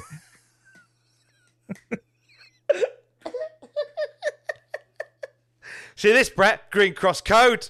Fuck that. Rips it up. gonna wear a And gonna wear a is- seatbelt up my arse. This podcast is still while Raw is 45 minutes. Wait until it's two hours long.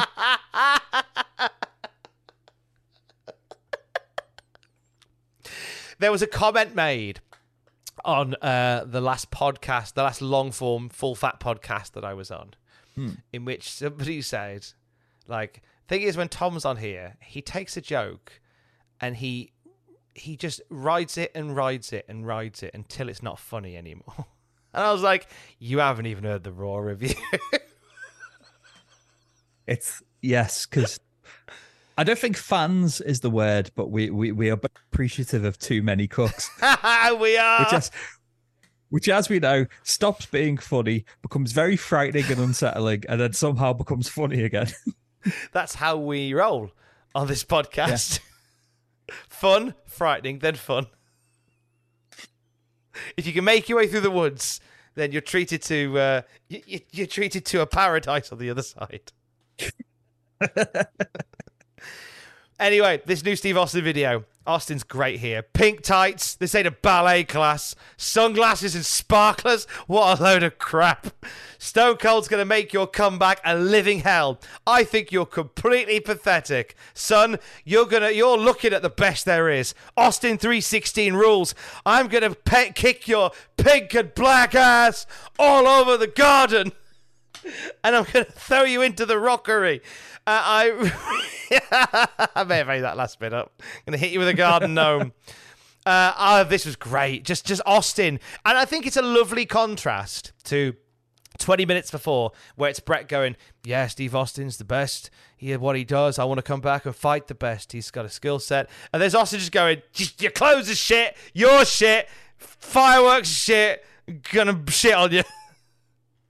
And I, th- I think, especially with the Bret one, it's it's almost like what the story is in hindsight, where it is the convergence of two generations, if you know what I mean. Because in the Bret one, it is showing the clips of Bret from his pomp and you know in full color with sparklers and little kids, and then it is cut into the black and white of just skinhead in black Steve Austin with a dog, just saying, "I'm just gonna I, am gonna slice you up, you little prick.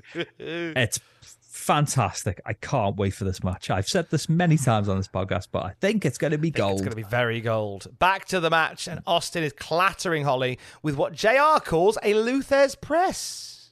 Have we had it hmm. name checked as a Lou Thesz press yet? No, because he's taking the piss out of Vince here for always calling it what a maneuver and all this stuff. But he's it's the Lou Thesz, pre- press, but he hasn't uh, talked about the piston right right hands. No, yet. that's true. Uh, the, then Vince yeah. does mention the right hands, and Vince goes, "Oh, I know what that's called. That's called a right hand." And Jr. goes, "Oh, surely it's called a oh what a maneuver."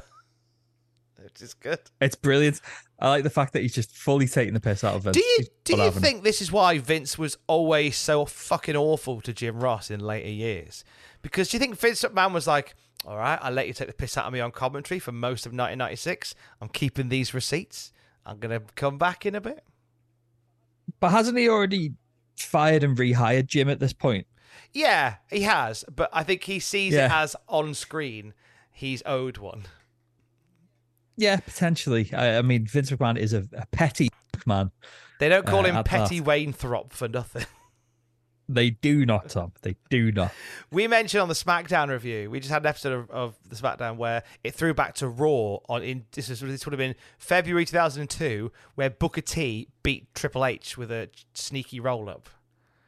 Mm. And and I said to Matthew, I said, I bet that that's why Trips beat Booker at Mania 19. It was like you owe me one from 2002. Hundred percent. Hundred percent. Funny. Uh, one more attempt for a comeback from Bob, and it's shut down, and Austin wins with a stunner. One, two, three, and he is done. Austin rolls straight out of the ring and heads straight to the back. He goes right up to Bret Hart's locker room door and goes to open it, but then says, Oh, no, no, no, no. If you want to watch me beat up Bret Hart, you're going to have to pay for it. At which point, the door just slightly opens, proving that it's not locked. And Austin good, can just walk in. He chooses not to. Yeah. And it's just like, oh, you, would like me to do this, wouldn't you? You'd like me to go in there and be. I'm not going to do what you want me to do because I'm Steve Austin, and I, I, I make my own rules because I'm a shit he's, just, he's doing exactly what we said he does. Do you want me to beat him up? Yeah, well, I won't. Yeah. hey, Steve, don't not beat up Bret. Uh, uh, uh, uh oh. Okay, or not. Oh. I feel sick. he just vomits. I need to sit down. I feel sick. He's got his head between his knees, just going, "Oh God." I don't know what I'm not to. I don't know what I am and not to do. I am Bret Hart. No, don't I'm not. not beat up Bret. Don't not. I should, but then I shouldn't. But they're telling me I shouldn't. Oh no. Shit. He just goes really quiet. and then just just when no one's looking, just sort of very meekly picks up his bags and just walks off in the background. Just walks past Bulldog trying to sell liver in the street. He goes, I don't want any liver. Oh, that's better. Oh, it's good to be back. He's like, I've got more liver than Ric Flair.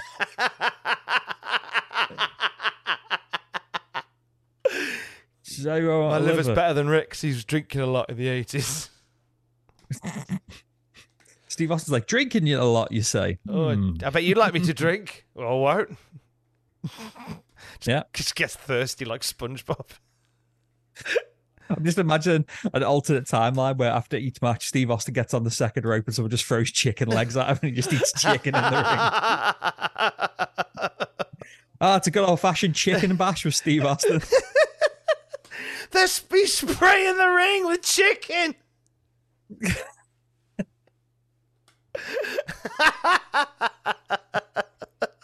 So what would the Kurt Angle in the, in the universe? What would Kurt Angle do in 2001? Vegan chicken. corn. Oh my god, corn.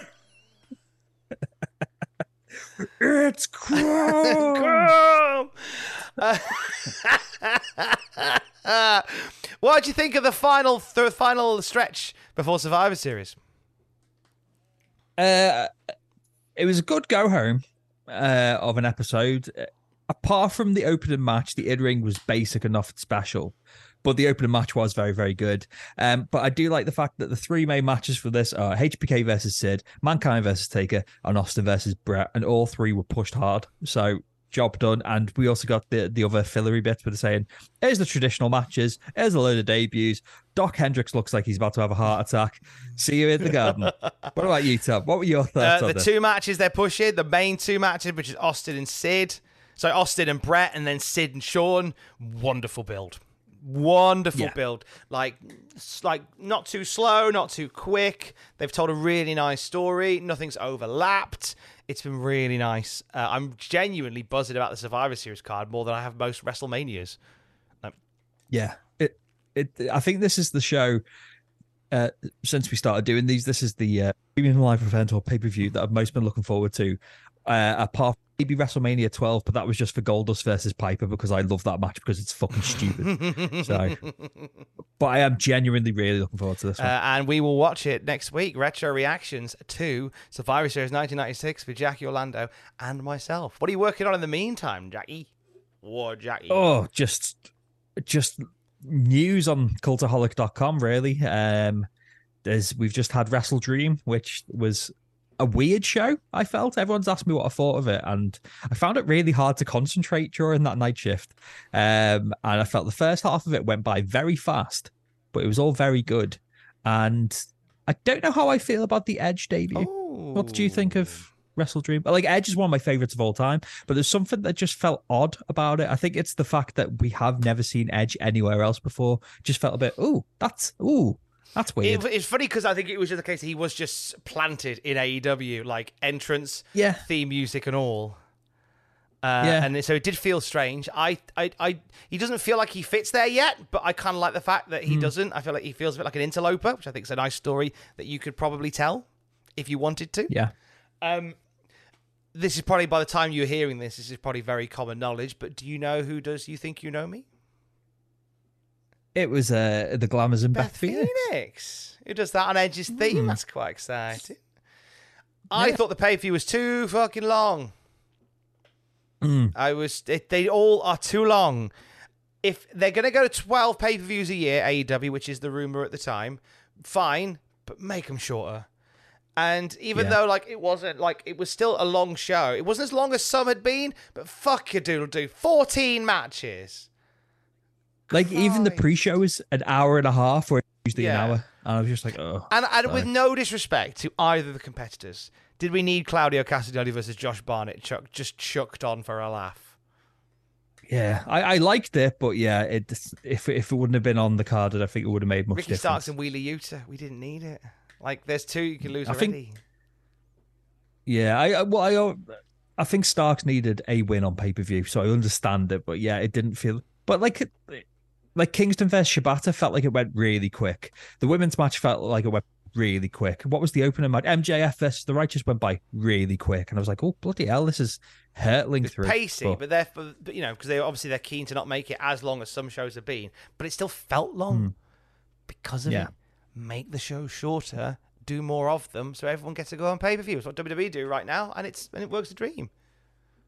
Yeah. But uh, yeah, so that's that's what I'm telling this week. Cultaholic.com and uh, the whole podcast every Wednesday. What about Uh, by now, you should have heard uh, the, a first on Desert Island Graps, in which we have all three members of Subculture at the same time. So Oh, wow. we have Flash Morgan Webster, Mark Andrews, and Danny Luna all sharing uh, their stories on the road to becoming Subculture and their each their three favorite wrestling matches that they would watch stranded on a Okay. desert island. Uh, look out for more Impact stars in the road on the road to Bound for Glory and the UK Invasion Tour, which is uh, uh, still ridiculously something I'm a part of. Unless you know otherwise by now. Uh, we spoke to uh, now former Impact star Sammy Callahan recently. Great to have a, a nice chat with Sammy.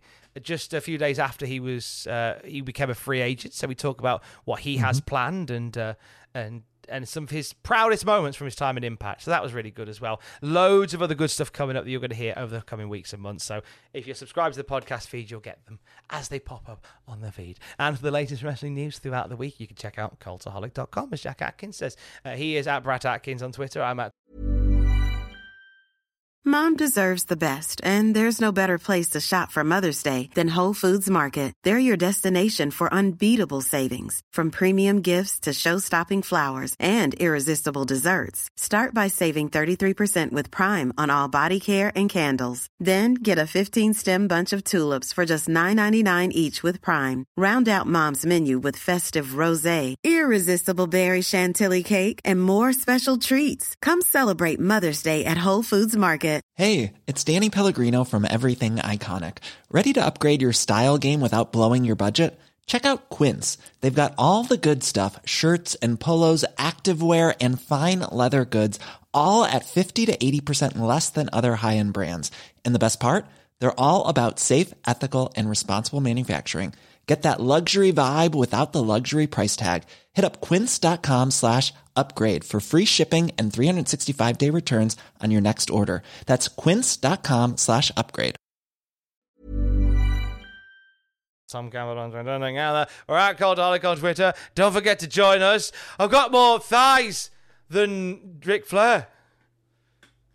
Uh, d- d- go on. Steve Austin said he's not eating them. I said they were free, and he said no. He insisted on paying me, but I don't have my bum bag. So, if, Right, I'm going to eat them then. do, you, do you want? They're raw. Yeah, that's how I like, Yeah, them. uh, Don't love you. Bye. Hate, hate you. Hello. Yeah. Hate you. Hello.